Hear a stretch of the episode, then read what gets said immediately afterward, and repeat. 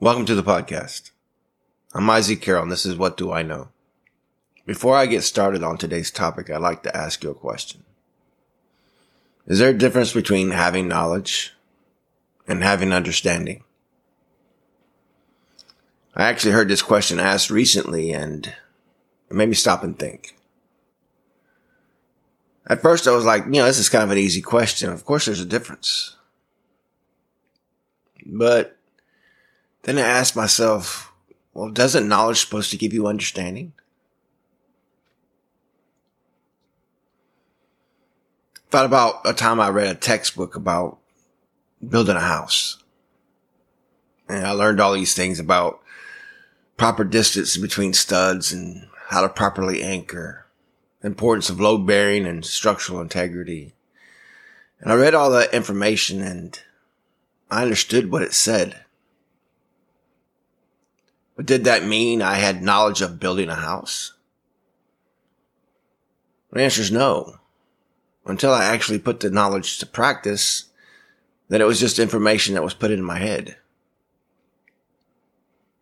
In a sense, it's kind of completely useless if I never plan to build a house or have anything to do with building houses. What about scripture and God? Now, this is a subject I think and spend most of my time dwelling on. Does, does knowing scripture bring me knowledge of God or just knowledge about God? And mm, I find the same is true here as it is with building a house. And you can read all the scriptures you want, but until you actually put those scriptures into practice, and they're only concepts, words on a piece of paper, might as well be a history book or even a fictitious novel to some, for all the good it does us. Guess that's why some of the best Christians I know don't have a great deal of biblical knowledge, but what they do know, they put it in daily practice. And I know that's why it says in James 1 and 22, be doers of the word and not hearers only. Otherwise you're deceiving yourself. I, I've I seek knowledge of God every day. He is my favorite subject. It's what I'd spend my time researching, studying, talking about. And I know all that seeking God and staying in His Word has made me grow in my knowledge. And with that knowledge, because I believe it, there comes a need to conform. Conform to the words that it says. But you know, that means change and change is hard. And I also resist some of it because then I question, do I really understand what I'm reading? Not everything. I mean, some things are really easy, but where I find I have the most trouble is what I've been taught versus what I read. I question, how can my understanding of the word be so different than what I've been taught by so many? Does that mean I'm wrong in my understanding? It makes me question myself. Cause how can I be right and so many others be wrong? Now, I'm not talking about Jesus as the Messiah. I'm not talking about him coming down from God, that he died on a cross and he rose again. That's, that's the fundamental truth of Christianity. If you question those things, then you're not really a believer and you really can't call yourself a Christian. But no, what I'm talking about is converts versus disciples? Are we making converts or are we making disciples?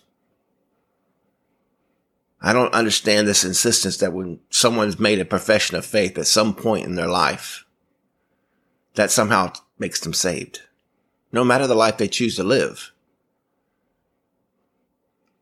I don't know where it states that in the Bible because I've been searching for it endlessly. I've heard many arguments to the contrary.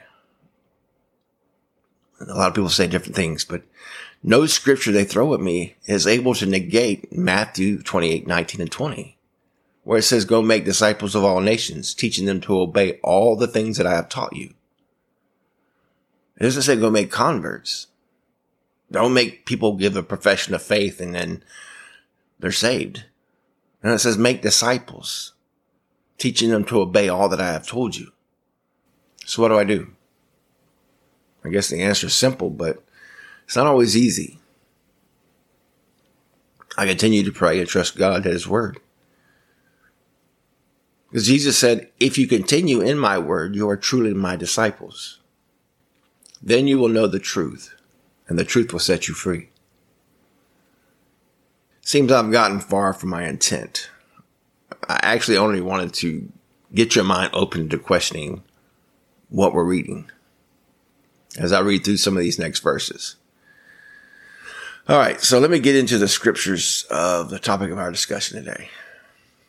Proverbs 2 verses 1. My son, if you accept my words and hide my commandments within you, if you incline your ear to wisdom and direct your heart to understanding, if you truly call out to insight and lift your voice to understanding, if you seek it like silver and search for it like hidden treasure, then you will discern the fear of the Lord and discover the knowledge of God.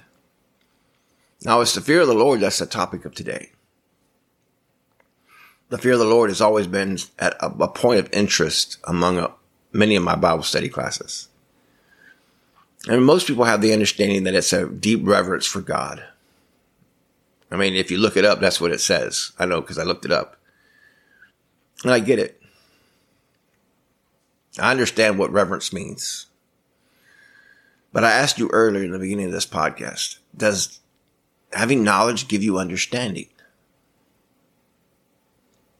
Now, I wanted to understand on a personal level to really grasp what the fear of the Lord was. When I first learned of it, I related it to, in my mind, to something I knew from experience. My dad. I love my dad very much, but I was really afraid of him because this discipline came quickly and harshly when he felt it was warranted. I knew that he loved me. I knew that he would lay down his life for me in an instant. And I actually felt safe everywhere from everything when I was with him. But I feared him. I feared making him angry. And I saw God much the same way. It actually says in Hebrews 12 verse 5, it says, and you have forgotten the exhortations which speaks to you as sons. And it goes on to say, my son, do not despise the chastening of the Lord, nor be discouraged when you are rebuked by him. For whom the Lord loves, he chastens, and he scourges every son whom he receives. If you endure chastening, God deals with you as with sons. For what son is there whom a father does not chasten? But if you are without chastening, of which all have become partakers, then you are illegitimate and not sons. It actually says there in verse 6 that he scourges every son who he receives. And we know that scourging means to inflict severe corporal punishment. So yes, I saw the fear of the Lord the same way I saw my dad. One who would protect you, one who would love you, but it was also one who would you better be on your best behavior because if you weren't, you're to get a beating. And as fierce as my dad was, he didn't scare me nearly as much as God did. And I'm not trying to say I was entirely wrong in my understanding or that it was a bad way to perceive it because I think, I believe it taught me a proper respect for God. Well, at least in my opinion. Now, I've heard a lot of people say they have never feared the Lord. Why should they? God loves them and God is love. And love isn't built on fear. Well, I can't say that the love I had for my dad was built on fear, but I had it. But you know, I can't argue with their logic. So this made me want to understand the fear of the Lord more, to understand it better. Let's look at this prophecy about Jesus in the book of Isaiah. So Isaiah 11, starting at verse 1, it says, There shall come forth a rod from the stem of Jesse, and a branch shall grow out of its roots. The Spirit of the Lord shall rest upon him, the Spirit of wisdom and understanding, the spirit of counsel and might, the spirit of knowledge and the fear of the Lord. His delight is in the fear of the Lord, and he shall not judge by the sight of his eyes, nor decide by the hearing of his ears, but with righteousness he shall judge the poor. and decide with equity for the meek of the earth. He shall strike the earth with the rod of his mouth, and with his breath of his lips he shall slay the wicked. Righteousness shall be the belt of his loins, and faithfulness the belt of his waist. You see where it says that his delight is in the fear of the Lord? And that he shall not judge by sight of his eyes, nor decide by the hearing of his ears? Where do we find that scripture in the New Testament? Let's see what Jesus said in John 5:30. It says, "I can of myself do nothing. As I hear, I judge. And my judgment is righteous because I do not seek my own will, but the will of the Father who sent me." Now, you don't have to look very far in scriptures to find that Jesus, he had come to do the will of the Father. Pleasing the Father was his greatest concern. And he always done what the Father asked him to do even dying on the cross. I mean, look at Matthew 26, starting in verse 38. It says, Then he said to them, My soul is consumed with sorrow to the point of death. Stay here and keep watch with me. Going a little further, he fell face down and prayed, My father, if it is possible, let this cup pass from me. Yet not as I will, but as you will. What about John 8, 28 and 29? Then Jesus said to them, When you lift up the Son of Man, then you will know that I am He, and that I do nothing of myself, but as the Father taught me. I speak these things, and He who sent me is with me. The Father has not left me alone, for I always do those things that please Him. Imagine a dedication in ourselves that would put God at the forefront of our mind at every moment. That we would seek only to do what pleases Him at every moment in our life. You know, I pray for that dedication in myself. The fear of the Lord wasn't at all what I expected when I started researching it. I it's almost like saying a fear of doing anything that displeases God. Not the same kind of fear we have for things that hurt us, but more of a sincere regret for doing anything that goes against God and his desires. I find I can relate to that now that I'm older more mature in my walk with God. I know when I was younger, I tried to do what was right because I feared, I feared the rod. I feared hell. But I know I actually wanted to do wrong. I desired to sin. I wanted to sin, but I was afraid of going to hell if I did. It's kind of like what I felt when I was with my dad. I didn't want to do things that displeased him because I didn't want, I didn't want the belt. now that I've come to know God more, my relationship has grown with him. I find I don't want to do wrong at all. Not because I fear punishment, because I love God. I truly want to do things that please God. I've always tried to understand this verse in 1 John 4 and 18 where it says, there is no fear in love, but perfect love drives out all fear because fear involves punishment. The one who fears has not been perfected in love. We love him because he first loved us. You know, now I understand this verse more. Not because I fear punishment, but because I love God. I want to prove that love to him. Because he first loved me. He proved that love by sending his son, Jesus, to die for me. To take that punishment I used to fear. I find a lot of times that when I read the Bible and I hear the words that it has to say that I feel like I understand them, right? that they make sense. But when it finally clicks in my head, I can only relate it to like math.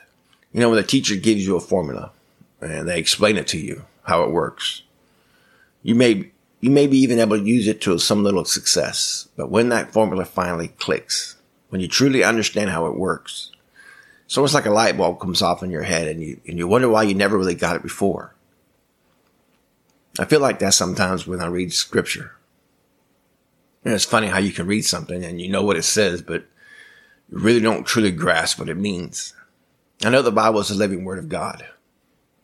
And that word will meet us where we're at. It gives encouragement to those who are discouraged. With the lost and the guilty, it gives salvation redemption. When it comes to the lonely, it gives them family and a father. When it comes to burdened and the tired, it gives them rest. I find that I have fear of the Lord in a way that I didn't understand until it was put into practice. And this realization didn't happen overnight, trust me, but came with perseverance in seeking the Lord. It's no longer to me just words spoken and, and, and read, but a real understanding. It's like to say I've went from reading the textbook on building a house to actually building the house. Putting that knowledge into practice. And with I did that, it came understanding. This kind of understanding can't be had without experiencing it for yourself. I want to end with this one last thought. I never started podcasting to win popularity or to be perceived as someone who had some kind of understanding about scripture because neither one of those are true. I started podcasting because I felt a responsibility to proclaim the truth to anyone who is willing to listen. And if you hear that truth and you hear these words, I pray God speaks to your spirit. He moves you to seek that truth for yourself. And on finding it, share that truth with someone else. Then what started as one person trying to be faithful to the call of God can spread. Truth can be spoken and lives can be changed to the glory of God. Don't ever doubt whatever ministry you have is insignificant because the one person you may reach, it may be the next Billy Graham or someone that has reached thousands upon thousands. It's important to us to remember that we shouldn't compromise the truth. But as it says in Jude, to earnestly contend for the faith that we have. It also says in scripture, let us continue without growing tired and do all the things that Christ has asked us to do. I love you guys. Thanks for joining me once again. Until next time, goodbye.